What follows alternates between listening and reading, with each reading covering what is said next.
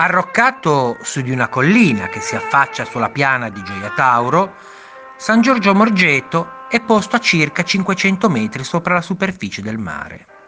Esso fa parte del Parco Naturale dell'Aspromonte e il suo territorio montano è ricco di sorgenti d'acqua dalle svariate virtù.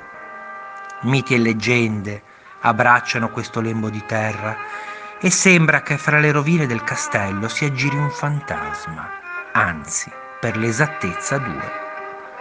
Si dice che siano le anime inquiete di due giovani coniugi che nel 1783 cercarono di porre fine alla vita di un feudatario spagnolo che aveva ripristinato l'usanza del ius primes notis.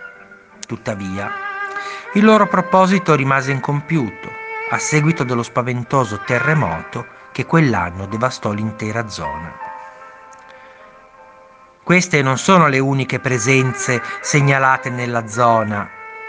Sembra che di notte, in quel che resta del salone, si odano urla e voci strazianti, mentre in esterno si sente il galoppo di un cavallo fantasma.